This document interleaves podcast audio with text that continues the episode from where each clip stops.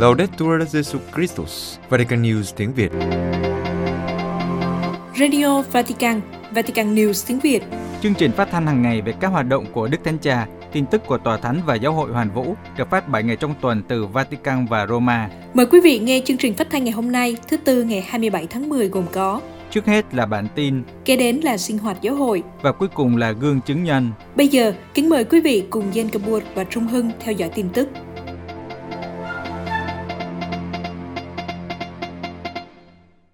Thánh Cha bày tỏ tình liên đới với giáo hội Sri Lanka. Sri Lanka vào ngày 24 tháng 10 phát biểu tại một cuộc họp báo trực tuyến về các cuộc điều tra được tổ chức bởi Diễn đàn Công lý Úc Sri Lanka, tổ chức bênh vực các nạn nhân của vụ khủng bố tàn bạo vào lễ phục sinh năm 2019. Đức Hồng Y Mark Conranjit của Colombo cho biết, Đức Thánh Cha đã bày tỏ sự ủng hộ của Ngài đối với giáo hội Sri Lanka trong nỗ lực tìm kiếm công lý cho các nạn nhân của các vụ đánh bom nói trên. Đức Hồng Y tiết lộ, Đức Thánh Cha Francisco đã gửi cho tôi một lá thư bằng tiếng Ý do Ngài viết tay, hỏi xem giáo hội công giáo Sri Lanka cần điều gì từ Đức Thánh Cha liên quan đến cuộc điều tra về vụ tấn công vào Chúa Nhật Phục sinh. Đức Thánh Cha hứa sẽ chú ý theo dõi những diễn biến bi thảm, cầu nguyện liên lỉ với Chúa cho người dân Sri Lanka và cung cấp sự hỗ trợ cần thiết cho tất cả những ai tìm kiếm công lý. Đức Hồng Y Ranis nói, như các bạn đã biết, Đức Thánh Cha nhận thức được tình hình và rất ủng hộ chúng ta. Trong thư, Đức thiên Cha viết, Đức Hồng Y Banyasco đã chuyển cho tôi lá thư của Đức Hồng Y ngày 24 tháng 8 vừa qua. Trong đó, Ngài giải thích cho tôi về tình huống bạo lực và nói rằng thực tế của ngày 21 tháng 4 năm 2019 vẫn còn không rõ ràng đối với công chúng. Cũng trong vài ngày gần đây, một lá thư đã được gửi đến tòa sứ thần, trong đó những sự kiện tương tự đã được kể lại. Tình cảnh này khiến tôi rất buồn. Tôi hứa sẽ cầu nguyện nhiều hơn và luôn sẵn sàng làm bất cứ điều gì mà Ngài cho là thuận tiện. Ngày mai tôi sẽ nói chuyện với Quốc vụ Khanh Tòa Thánh về việc đó. Tôi nhớ rằng trong những ngày đó, Đức Hồng Y đã can đảm như thế nào để ngăn chặn bất kỳ sự trả thù nào của các Kitô hữu và Ngài đã cùng với các lãnh tụ của cộng đồng Hồi giáo đến gặp họ để họ có thể chứng kiến tình bạn giữa quý vị. Tôi không quên tấm gương đó của một mục tử. Xin hãy tin tưởng vào tôi và cho biết điều gì tốt nhất nên được thực hiện từ đây. Đức Hồng Y Iranis đã nhiều lần bày tỏ sự không hài lòng khi các cuộc điều tra về vụ tấn công và những nỗ lực của chính phủ nhằm ngăn chặn chúng không cho tiến triển. Ba nhà thờ và ba khách sạn sang trọng đã bị những kẻ đánh bom liều chết có liên quan đến nhóm Hồi giáo địa phương National Thors Jamas thực hiện vào Chủ nhật Phục sinh năm 2019, giết chết ít nhất 269 người, trong đó có 37 công dân nước ngoài và ít nhất 500 người bị thương. Đức Thánh Cha chọn một phụ nữ làm phó điều phối viên Hội đồng Kinh tế. Vatican Hôm ngày 25 tháng 10 năm 2021, Đức Thánh Cha đã bổ nhiệm bà Charlotte Crisco, người Đức, làm phó điều phối viên của Hội đồng Kinh tế Tòa Thánh, trợ giúp Đức Hồng Y Rehas Mas, chủ tịch của hội đồng này.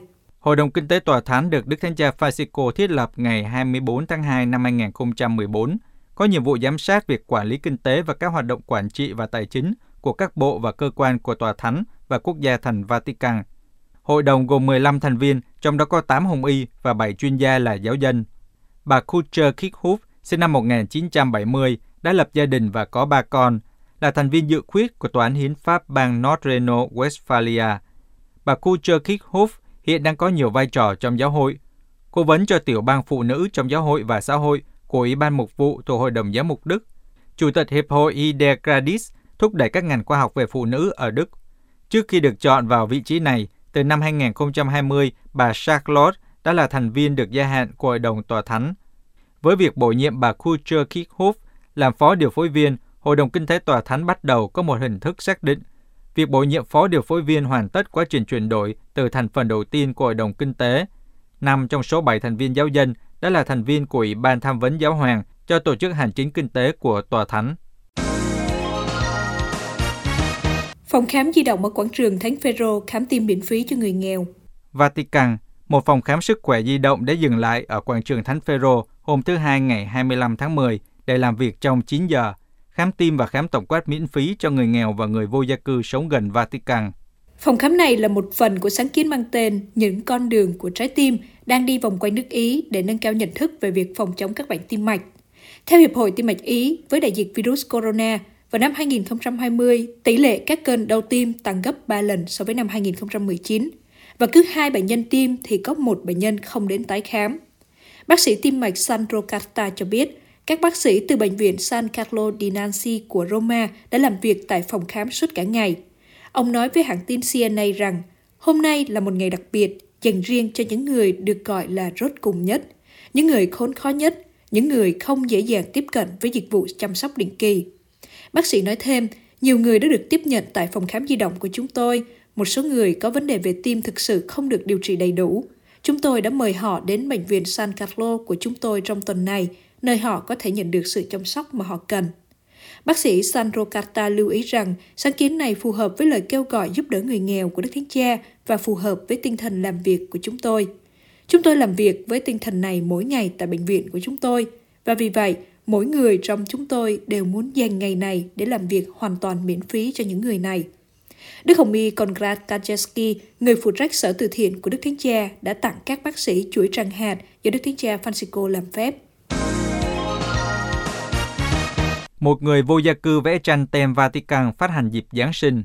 Vatican Tranh vẽ trên tem do Vatican phát hành dịp Giáng sinh năm 2021 được thực hiện bởi anh Adam Piekraski, người vô gia cư đến từ Ba Lan và đang sinh sống ở quảng trường Thánh Phêrô. Đức Hồng Y Konrad Krajewski, chánh sở từ thiện của Đức Thánh Cha cho biết, cùng với những người vô gia cư xếp hàng chờ đến lượt sử dụng nhà tắm do Đức Thánh Cha thiết lập cho người nghèo tại khu vực quảng trường Thánh Phêrô, các tình nguyện viên thấy có một người đàn ông khoảng 40 tuổi, mỗi ngày ở đó với giấy và bút vẽ. Anh Adam Piakaski quan sát cẩn thận mọi người, những người có hoàn cảnh khó khăn như anh, rồi họa lại khuôn mặt của họ. Mỗi ngày anh thường làm việc 10 giờ liên tục. Đức Hồng Y nói, một ngày kia, chúng tôi thấy các bức tranh do anh thực hiện và chúng tôi vô cùng ngạc nhiên về tài năng ngoại thường của anh. Vì vậy, chúng tôi đã tìm cách xác nhận giá trị của các bức tranh này. Sắp tới, một số tác phẩm của Adam sẽ được phổ biến trên khắp thế giới dưới dạng tem thư Giáng sinh của Vatican. Trước đây, anh Adam sống lang thang trên khắp đường phố Roma, trở thành nạn nhân của rượu. Từng là họa sĩ, nhưng anh đã vứt bỏ tất cả mọi thứ. Sẽ có hai loại tem được Vatican phát hành dịp Giáng sinh có sự đóng góp của họa sĩ vô gia cư này. Còn tem thứ nhất giá 1,1 euro với hình vẽ các nhà chim tinh đến bái thờ hài nhi Giêsu. Tem thứ hai giá 1,15 euro với hình vẽ hài nhi Giêsu, Đức Mẹ và Thánh Giuse với cây gậy phía trên có nhánh hoa huệ đang nở. Đây là bức vẽ được Đức Thánh Cha chọn làm biểu tượng cho Thánh Giuse. Anh Adam giải thích rằng, khi vẽ ba nhà chim tinh, anh được cảm hứng từ hoàn cảnh bất hạnh của những người vô gia cư như anh. Trong bức vẽ, hai nhà chim tinh có thể nhận ra, nhưng người thứ ba thì không, bởi vì người này đại diện cho tất cả mọi người. Vatican nhấn mạnh rằng, với sáng kiến nhỏ này, Văn phòng tem thư Vatican muốn làm cho lễ Giáng sinh của Thiên Chúa trở nên cụ thể hơn bằng cách thúc đẩy hoạt động trợ giúp những anh chị em bị thiệt thòi của chúng ta. Đức ông Mikraeski vui mừng nói, và chẳng bao lâu nữa, nghệ thuật tuyệt vời của anh Adam sẽ được mọi người trên khắp hành tinh biết đến và đánh giá cao. Đài Loan bác bỏ tin tức cho rằng mối quan hệ với Vatican đang bị suy giảm.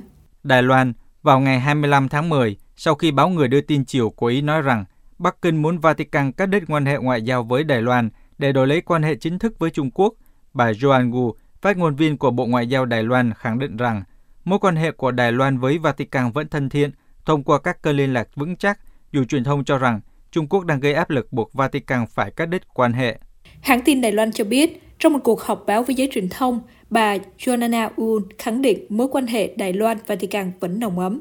Bà nói thêm rằng các kênh liên lạc luôn cởi mở và rằng hợp tác với Tòa Thánh tiếp tục đi vào chiều sâu dựa trên các giá trị được chia sẻ.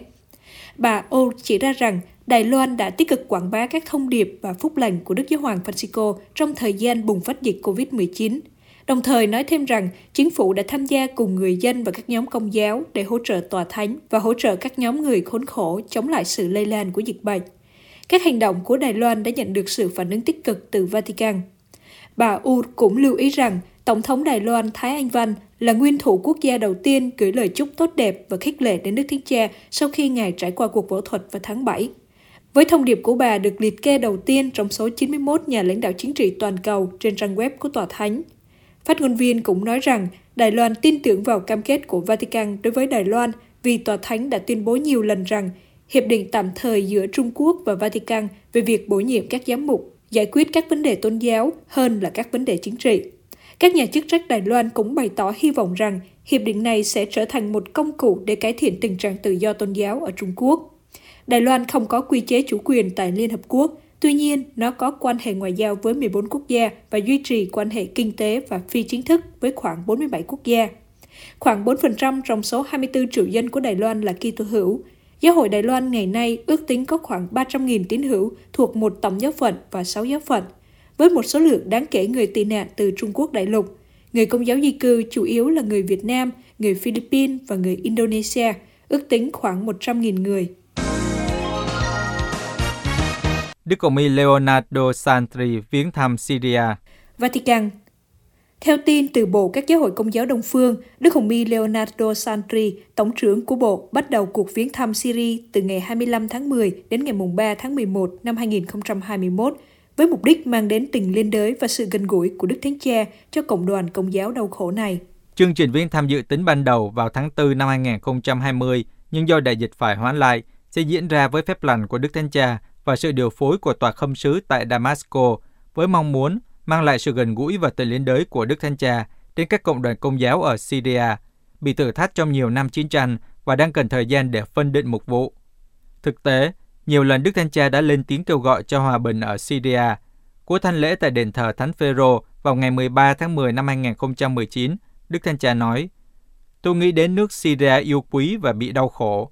Từ nơi này, một lần nữa đã có các tin tức đầy bi kịch về số phận của dân chúng ở phía đông bắc đất nước. Họ buộc phải từ bỏ nhà cửa về những hoạt động quân sự. Trong số những dân tộc này cũng có nhiều gia đình Kitô giáo. Tôi tái kêu gọi các bên liên quan và cộng đồng quốc tế dấn thân cách chân thành, chân thật và thẳng thắn trên con đường đối thoại để tìm kiếm giải pháp hiệu quả. Trong buổi đọc kinh truyền tin Chúa Nhật ngày 28 tháng 6 năm 2021, Đức Thanh Cha đã mời gọi mọi người cầu nguyện cho hội nghị của Liên minh châu Âu và Liên Hiệp Quốc lần thứ tư, tổ chức trong những ngày sau đó để hỗ trợ cho tương lai của Syria và khu vực. Ngài mời gọi mọi người cầu nguyện cho cuộc gặp gỡ quan trọng này, để nhờ đó thảm trạng của người dân Syria và các dân tộc lân cận có thể được cải thiện. Các dân tộc này đã phải chịu đau khổ nhiều do bối cảnh khủng hoảng kinh tế và xã hội chính trị nghiêm trọng. Giờ đây hoàn cảnh của họ càng khó khăn hơn do đại dịch. Quý vị vừa theo dõi bản tin ngày 27 tháng 10 của Vatican News tiếng Việt. Vatican News tiếng Việt Chuyên mục Sinh hoạt giáo hội Lòng sùng kính Đức Mẹ tại Áo, Đức và Slovenia thưa quý thính giả, cũng như tại các nước châu Âu khác, tại Áo, Đức và Slovenia, lòng tôn sùng Đức Mẹ đã có từ lâu đời và đi liền với lịch sử của các nước này. Các đền thánh Đức Mẹ tại ba quốc gia này kể câu chuyện về châu Âu vẫn giữ vững đức tin Kitô giáo bất chấp các cuộc tấn công của Thổ Nhĩ Kỳ về các quốc gia nơi công giáo phản kháng lại phong trào cải cách của tin lành hay chế độ cộng sản. Một mặt, cuộc cải cách tin lành thâm nhập vào các quốc gia và ảnh hưởng đến đức tin của người dân. Mặt khác, cuộc xâm chiếm của người Thổ Nhĩ Kỳ phát triển thậm chí đến tận cổng thành viên của Áo vào năm 1683. Ở giữa hai tình cảnh này là một lòng sùng kính Đức Mẹ sinh động lan tràn khắp nước Áo và vẫn tồn tại ở Đức bất chấp mọi điều. Mọi người ngước nhìn mẹ Maria khi họ cần tìm sự giúp đỡ và mẹ luôn luôn đáp lời họ. Vào thế kỷ thứ 9, sau khi bị xâm lược bởi người Franc, người Ava và người Slav, nước Áo tự xưng là một quốc gia. Ngay lập tức, lòng sùng kính Đức Mẹ trở thành trung tâm. Vào thời Trung Cổ, những nơi cư trú của các giám mục luôn có một nhà thờ liền kề dân kính Đức Mẹ. Vào thế kỷ 16, chính phủ Carlo thứ năm và thánh Ferro Canicio của dòng tên đã khôi phục công giáo sau cuộc cải cách tin lành. Chính trong thời kỳ đó, các huynh đoàn của Đức Mẹ đã lan rộng. Đặc biệt, lòng sùng kính đối với Đức Mẹ phù hộ các giáo hữu được lan truyền rộng rãi. Do đó, vào năm 1647, nước Áo do Hoàng đế Ferdinando thứ ba lãnh đạo đã được thánh hiến cho Đức Mẹ vô nhiễm nguyên tội. Năm 1683, 200.000 binh lính Thổ Nhĩ Kỳ đến cửa thành Viên. Mục tiêu của họ là mở một cuộc tấn công trên bộ trên toàn châu Âu. Nhưng tất cả mọi người tập hợp lại xung quanh đội quân của Đức Mẹ, bao gồm cả vua Ba Lan John Sobieski và đã chiến thắng quân Thổ. Chiến thắng được cho là nhờ sự chuyến cầu của Đức Trinh Nữ phù hộ các tín hữu. Sau viên, các đền thánh Đức Mẹ tiếp tục gia tăng. Các đền thánh này có một phong cách chung, nét đặc trưng của chúng là phong cách baroque đặc biệt. Chính tự Áo, cuộc thập tự chinh mân côi vì hòa bình thế giới đã được phát động vào năm 1955 bởi tu sĩ dòng Francisco Petrus Pavlicek. Trong 60 năm trước, Áo đã trải qua sự sụp đổ của đế quốc, sự khủng bố của Đức Quốc xã, chiến tranh thế giới thứ hai và sự chiếm đóng của các cường quốc kéo dài đến năm 1955. Cuộc thập tự chinh lập tức thành công. Có rất nhiều đền thánh ở Áo, trong đó có đền thánh Maria Zen có lẽ là nổi tiếng nhất. Nó bắt nguồn từ căn phòng của đan sĩ Magnus ở trên núi với tượng Đức Mẹ bằng gỗ.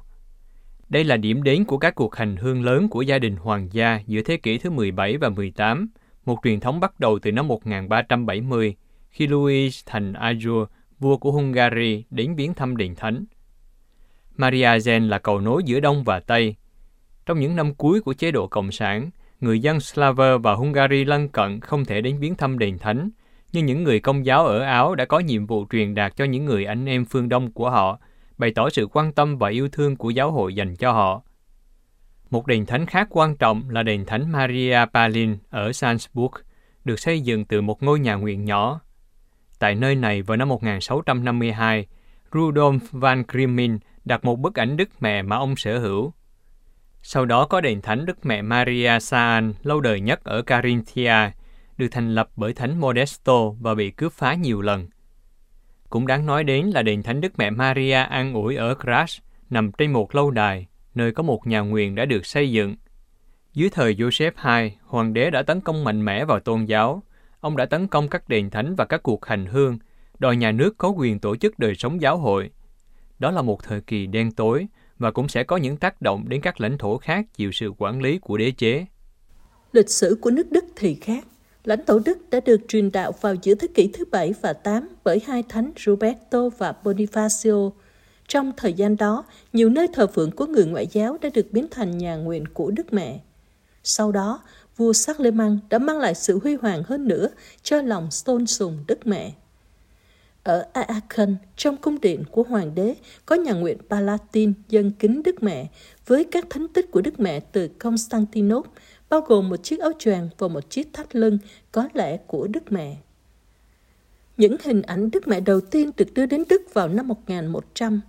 Cũng trong thời kỳ đó, các nhà thờ chính tòa của Đức đã được xây dựng và nhiều nhà thờ dân kính cho Đức Trinh Nữ, ví dụ như nhà thờ Spege của Mainz, của Basel ngày nay thuộc Thụy Sĩ và của Strasbourg ngày nay thuộc Pháp. Nhiều đan viện dân kính Đức Mẹ cũng ra đời, trong số này có đan viện ở Cologne, Trier, Reichenau, Regensburg và Maria Lach, nơi có truyền thống nghiên cứu thần học và phụng vụ. Ở Cologne, nhà thờ chính tòa huy hoàng theo phong cách Gothic du nhập từ Pháp cũng được xây dựng dân kính cho Đức Mẹ. Ngày nay, trong một thời kỳ khủng hoảng, điều này có vẻ lạ, nhưng vào thế kỷ 14, sức sống tôn giáo của người Đức rất mạnh mẽ. Hàng ngàn người hành hương đã đến Roma, Santiago de Compostela, thánh địa. Khi tinh lành đến, đã phá bỏ các bàn thờ và đốt các tranh ảnh thánh.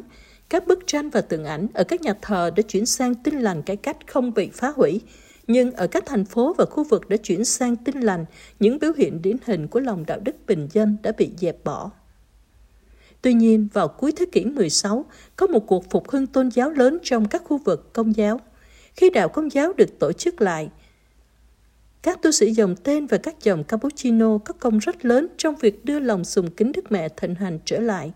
Đặc biệt, Thánh Phêrô Canisio đã viết một bộ sách để khẳng định tính hợp pháp của việc sùng kính Đức Mẹ Maria. Ở Đức cũng tương tự như ở Áo, hình ảnh Đức Mẹ phù hộ các tín hữu đã được phổ biến rộng rãi. Ngay cả vào năm 1800, sau một cuộc khủng hoảng, các cuộc hành hương kính Đức Mẹ đã được thực hiện lại. Chúng cũng là một phương tiện chống lại những tuyên truyền của xã hội chủ nghĩa và các vấn đề công nhân. Các phong trào như của Schoenstatt và của Đức cha Moster được thành lập, các hội dòng Đức Mẹ được phát triển. Chủ nghĩa Đức Quốc xã đàn áp tất cả các hiệp hội này, nên chúng phải hoạt động cách âm thầm. Sau chiến tranh thế giới thứ hai, nhiều đền thánh đã bị phá hủy, ví dụ như nhà thờ Thánh Columba ở Köln, nơi có tượng Đức Mẹ vẫn còn nguyên vẹn.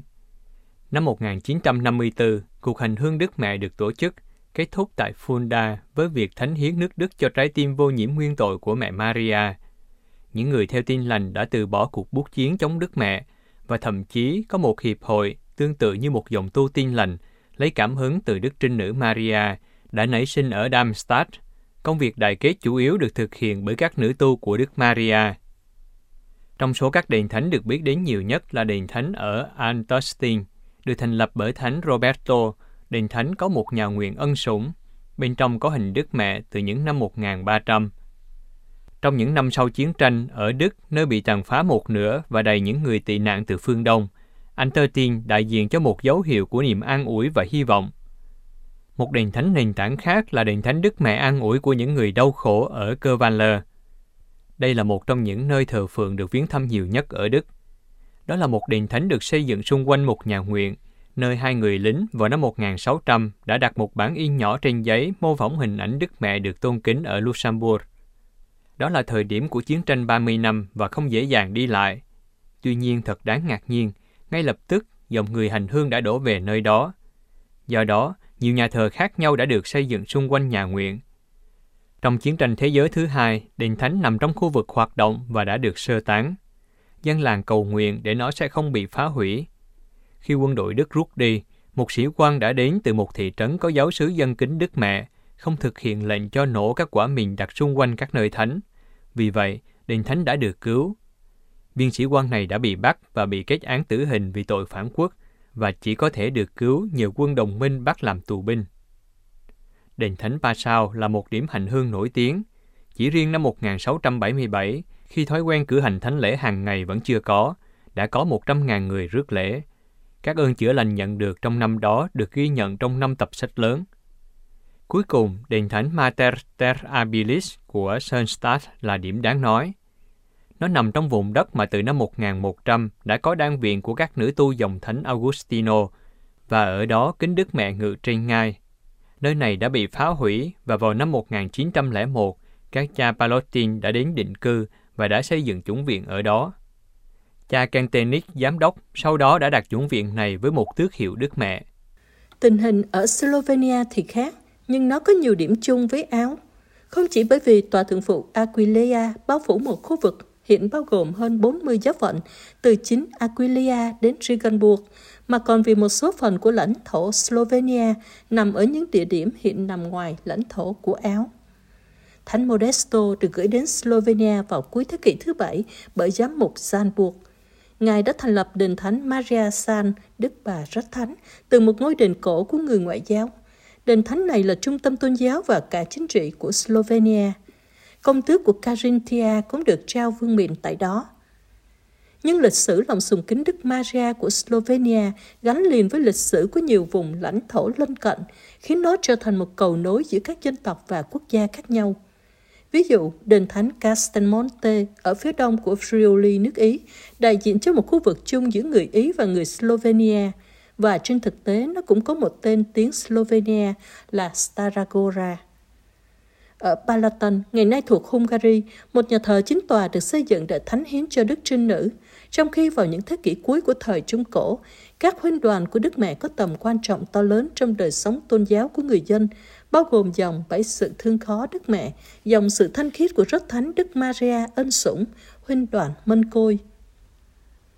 Phần lớn lịch sử của Slovenia nằm dưới sự thống trị của Áo và cũng bị ảnh hưởng bởi cuộc xâm lược của người Thổ Nhĩ Kỳ nhắm vào thủ đô Vienna.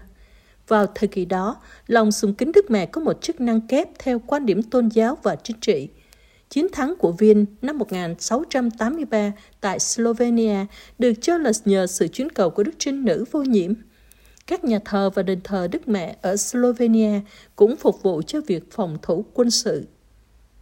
Theo truyền thống, đền thánh Tuska Gora bị cháy đen và do đó quân đội Thổ Nhĩ Kỳ đã không nhìn thấy nhà thờ. Nhờ đó dân cư trú ở đó đã được cứu. Sau biến cố này, nhà thờ được đổi tên thành Krana Gora, núi đen. Dưới sự cai trị của Cộng sản, nhà thờ đã được chuyển đổi thành một viện bảo tàng. Khi Cộng sản sụp đổ, lòng sùng kính Đức Mẹ đã nhận được một động lực mới.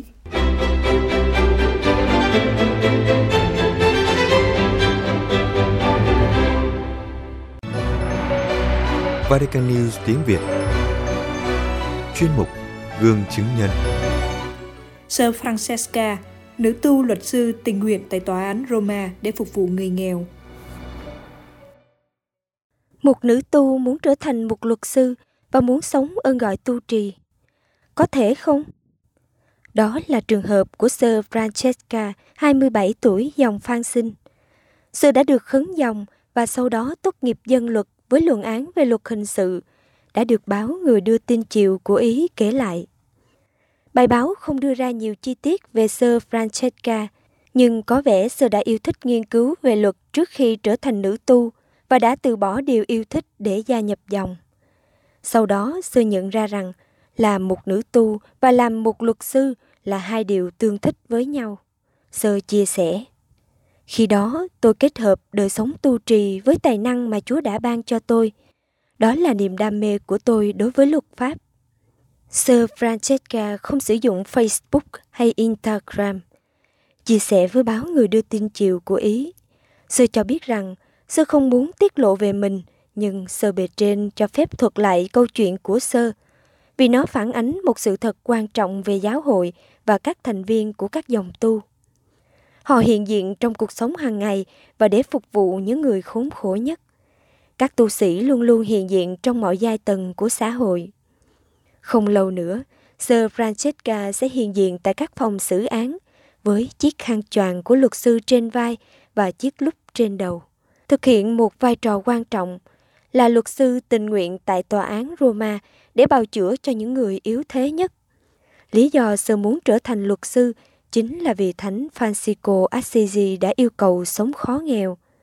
Sơ giải thích rằng, đối với thánh nhân, sống nghèo có nghĩa là làm việc bằng chính đôi tay của mình để sống nghèo giữa những người nghèo. Sơ nói, ngày nay, đối với hầu hết mọi người, có một phiên tòa đang chờ xử lý đó là trở thành những người nghèo của thời đại chúng ta. Kể từ tháng 4 năm nay, Sir Francesca đã thường xuyên đến tòa án với sự âm thầm không muốn gây chú ý để tham dự các phiên điều tra cần thiết để hoàn thành khóa thực tập và tham gia kỳ thi cấp nhà nước với tư cách là luật sư. Khi Sir được cho phép hiện diện trong phòng xử án, các thẩm phán đã kinh ngạc khi thấy một nữ tu trước mặt họ. Họ nghĩ có lẽ sơ là một nhân chứng, chứ không nghĩ rằng sơ là một thực tập viên – và họ rất vui được thảo luận cùng Sơ trong phòng xử án. Sơ nghiên cứu kỹ càng hàng giờ, chính xác đến từng chi tiết của hồ sơ. Đối với Sơ Ranchetka, sự hiện diện của Sơ ở tòa án là để phục vụ người nghèo. Trong 15 tháng nữa, khi hoàn thành kỳ thi, Sơ Francesca sẽ đánh dấu một hành trình đã được bắt đầu khi Sơ cảm thấy lời mời gọi đến với ơn gọi thứ hai của mình, đó là trở thành một luật sư. Sơ chia sẻ. Vào thời điểm đó, tôi kết hợp đời sống tu trì với một tài năng mà Chúa đã ban cho tôi. Đó là niềm đam mê của tôi đối với luật. Sau khi tuyên khấn lần đầu, Sơ bắt đầu con đường học tập. Rời thành phố Salerno ở miền nam nước Ý, Sơ Francesca đến Roma để theo đuổi niềm đam mê. Tại đây, Sơ phải phân chia thời gian của mình, chạy qua chạy lại giữa tu viện và các bài thi luật học. Sơ nhớ lại.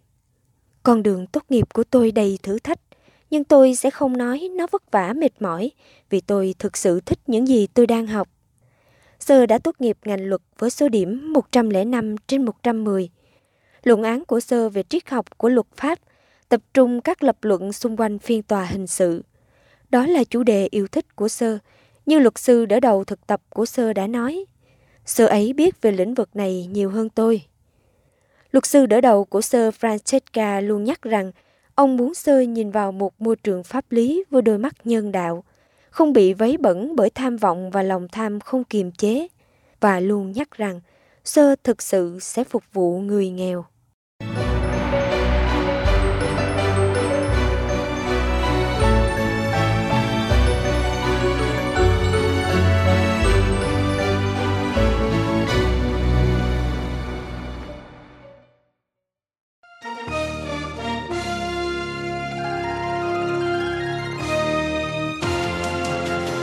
Cảm ơn quý vị đã chú ý lắng nghe chương trình Radio Vatican của Vatican News tiếng Việt.